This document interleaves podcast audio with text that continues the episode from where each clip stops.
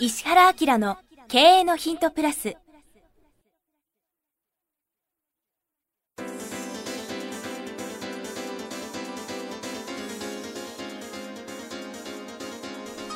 ポッドキャスト石原明の経営のヒントプラスは勝てるビジネスモデルや売れる仕組みの作り方。経営者や起業家が持っておくべき能力とその磨き方。リーダーの育成や強い組織の作り方などについて経営コンサルタントの石原明がリスナーの皆様からのご質問に直接お答えする形でお伝えしていく番組です。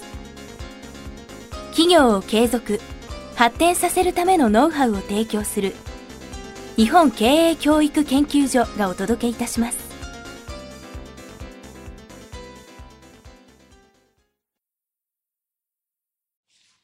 こんにちは、遠藤和樹です。石原明の経営のヒントプラス第512回、石原先生よろしくお願いします。はい、よろしくお願いします。今日はですね、先生なんか一度お会いされてる感じですけども、農業、はい、農場経営の方ですね。北海道の人？はい、北海道、北海道の方、うんあイメージ湧くんですね。うん、この間あのね、多分じゃがいも送ってきたよ。え、あらら。じゃあ、生々しい話聞け。そうですがび、っくりみたいな。北北海道の味。みたいな。はい、どうぞ。後継者の方です、はい。日本の農業の未来は今後どうなっていくのでしょうか？うん、というところから始まってます、うん。石原先生こんにちは。いつも素敵な配信をありがとうございます、うん。先日東京の勉強会に参加させていただきました。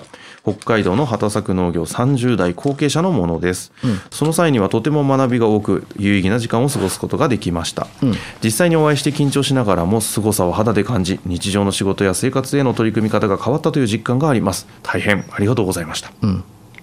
早速質問ですが日本の農業の未来について今後どうなっていくとお考えでしょうか。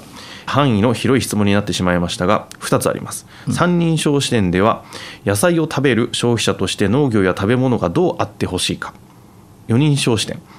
日本農業が今後の社会の中でどういう役割立ち位置になっていくと良いかうん。そのような視点でヒントをいただけると幸いです。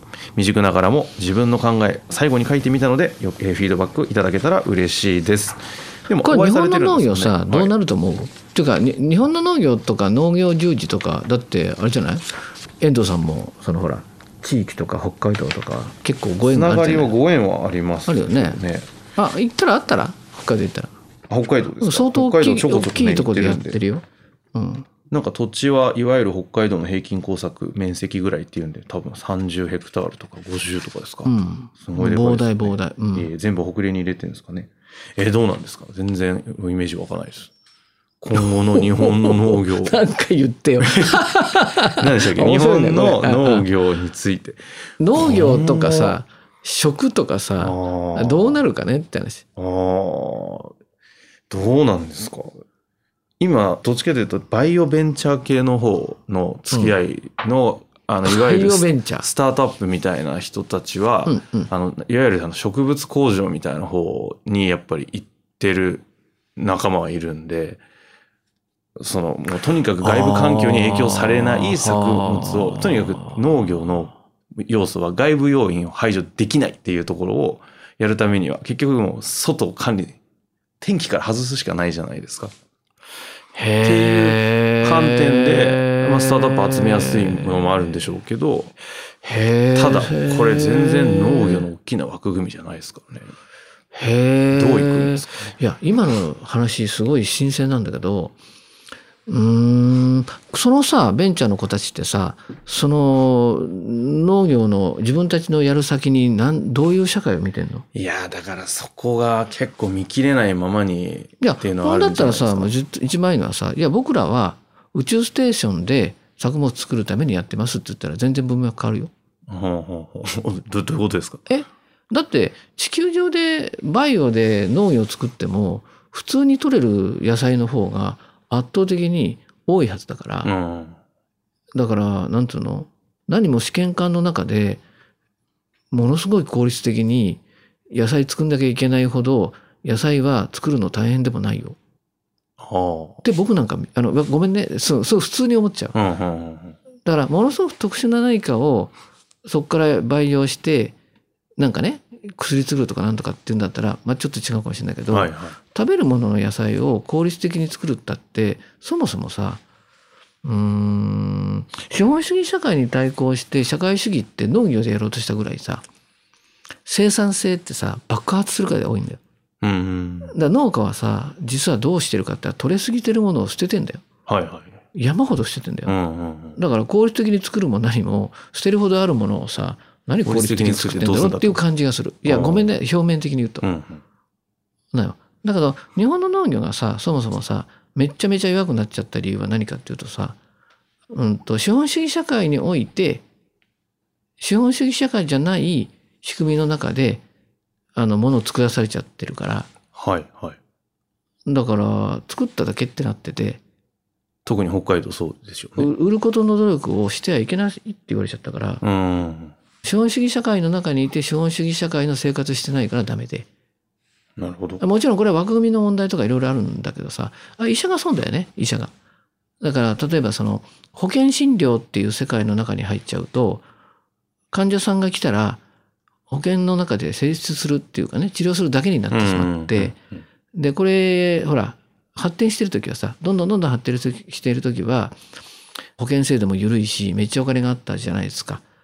だけど今国も大変だから保険の見直しどんどんどんどんしてるんで病院の人たちってさこれまで蓄えたお金をさどんどんどんどん吸い上げられてさついに病院、えっと、医者なのにタクシーの運転手になっちゃったとかさえあるあるあるある、うん。だからあのだからこれ何かって言ったらさ資本主義社会の中にいながらも、うんうん。資本主義社会の役割を果たしてない欠損してるビジネスをしてるからね。うんうん。それは自ら売るってことじゃん。まあ売るか作るかサービスするかっていったところの売るところをまあ依存してるというか支配されちゃってるからうんうんうん。じゃない？そうですね。だから医者だって今すごく面白くて、えっと保険制度を外れて自由診療ってなった瞬間に生き返るわけ。うーん。とかともちろんそこはリスクもあるよ。うんうんだからリスクとチャンスで言うとずっとそのままでいくとリスクに巻き込まれて死んでしまうのね。だけどチャンスそこをあえてリスクを取って伸びていけばもういくらでも出てくるところがたくさんあって。うんうん、それこそここさっきプレミアムで仕上げてたけど世の中って階層あるからいくらでも金持ちがいて、うんうん。さその金持ちとの関係性を作ればいくらでもビジネスなんか起きるはずでうんうん。でしかもうんこんだけ作るものが大変大変大変ってなっちゃって中国の人なんかはさ絶対その辺で作ってるものは絶対食べないわけじゃん。じゃない。だって知的なレベルが高くなれば当然高くなった人たちは高い思考をするじゃん。だだって。僕らって体なんで作ってるかって言ったらさ食物で作ってんだよ。みんなそこ考えてないけど。だからファストフードを食べてるとファストフードで体もう取ったものが作られるので、確実に人間の変化って起きてるよ、うん、だからものすごく僕らはほらなんていうの？鶏さんとか牛さんとかさ豚豚さんとかさ、あのああいうとこ飼ってるとさ飼ってるとこ行くじゃん。よかった鶏じゃなくてって言わない？と思わない？そうですね。いやいやいやいやとよかった牛じゃなくてっつってさところがさ大きく見るとその仕組みの中に人間入ってるの。ああ。わかる？どっちが支配されてるか微妙ってことですか？うん、だから食物を与えられて与えられたように育つわけ。いうん。や例えばちょっと怖いから言えないけど学校給食とかいろんな今見直しもすごい盛んにされているみたいね。でどうしてかっていうとまあなかなかちょっと製品の名前言えないけど、はい。あるものを使うとやっぱその中にはさあの成長ホルモンとか山ほどあるもんだから、うんうん今なんだっけな幼稚園？保育園？どっちか分かんなくなっちゃったけどやっぱりその成長しなくちゃってんであるものをいっぱい食べさせるとその生産の中で成長ホルモンいっぱい使ってるから、うんうんうん。小学校上がる前に歯が入れ替わっちゃうらしいよ。ほう。うんそれみんなもう今の子たちは入ってるんですか、だって大量に使ってる作ってるのを大量に食べてるからでも普通はさ小学校上がって2年3年ぐらいで歯が1本か2本入れ替わってくるでしょ？当時そうでしたね。俺らそうだろ？でしたね。そうでした、そうでした。で賢い人ってさなんかやばって思ってるわけよ要するに食べるものをで自分作ってるわけじゃん。だから牛見てかわいそうどころかお前もかわいそうだろってことになるわけじゃん。うん。だけどこれはさしょうがないっちゃしょうがないね。なんでかとたくさんの食べるものを供給しなくちゃいけないって言うんだけどところが上に行きゃ行くほど選択の順が来るから、うんうん。いや、それはさすがに僕は選ばなくてもいいですとかさ、いや、もうそんなとこ近くも、ずくたくもありませんっていう人がいっぱいいるわけじゃん。でしょ？だから、さっきのプレミアムの話で言うとさ、私有地でガンガン走らせてもいいわけでしょ？はいはい、俺何でもできるじゃん。だからそういう人たち向けにはさ、いくらでもビジネスできるし、って考えたら、農業は売ることを考えればいいんだよね。シンプルですね。うん。人に頼らないで売ることをちゃんと考えてるじゃん。で、ありがたいことにさ、会社勤めしている人がセカンドビジネスやるようなもんで、うんうんうん。今流通に乗っかってるから、生きてるじゃん。ここで食わしてもらいながらさ、アルバイトしますみたいなさ、そういう感覚で、どのバランスに一番いったらいいかっていうのをさ、ああ。いきゃいいだけの話じゃん。今、ありますもんね。一旦は、そのキャッシュゲームを含め。そう。それがだからって俺分かんないけど、その、よく分かんないベンチャーに行くのもなと思うわけよ。いや、だって作ってる人が言うのが一番いいから。なるほど。作ってる人が直接の食べてくれる人のレベル感考えればよくて。基本的にその資本主義の中にちゃんと入りましょうっていうことなんですか？資本主義的な活動をとにかくしましょうねと。あだから資本主義社会がどういう構造になるかってね、さっきプレミアで言ったけど、ーうんうん。そう考えたらさ、どのマーケットに自分の野菜持ってくかってだけの話じゃん。ほんだら1000個売ろうがさ、ね1万個売ろうが、売上利益の問題で利益でしょ？だから数家族にもっと利益上げて配ることもできるわけじゃんか。うんでななんでその制約条件いっぱい作った上でそれをやるのかなっていう感じがするね。まあでもこの方石原先生に近づきになられてじゃがいもを送ってるあたりはセンス抜群なんじゃないですか、全然。だから英才教育しようかなと思ってる。いやいや楽しみですねはい。ということで。というわけでおしまいです。はい。石原明の経営のヒントプラス第512回でした石原先生ありがとうございました、ありがとうございました。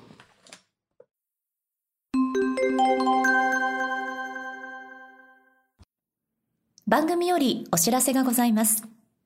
当番組は第1回より無料で公開しておりますが、番組回数の増加により、ポッドキャストの登録数の上限に達したため、iTunes やポッドキャストアプリで、すべての回をお聞きいただくことができなくなっております。ウェブサイトでは、第1回からすべての回をお聞きいただけますので、ウェブサイト、石原明 .com のポッドキャストのバナーからアクセスしていただき、経営のヒントプラスをお楽しみください。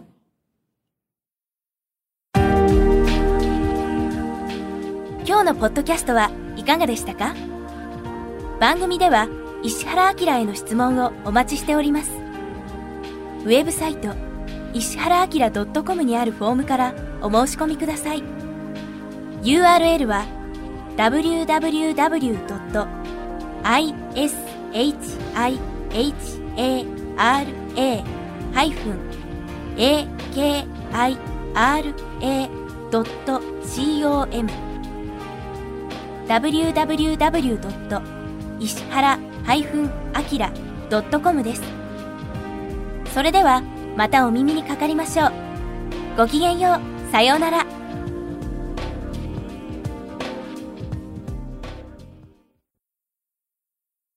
この番組は提供日本経営教育研究所ナレーション岩山千尋によりお送りいたしました。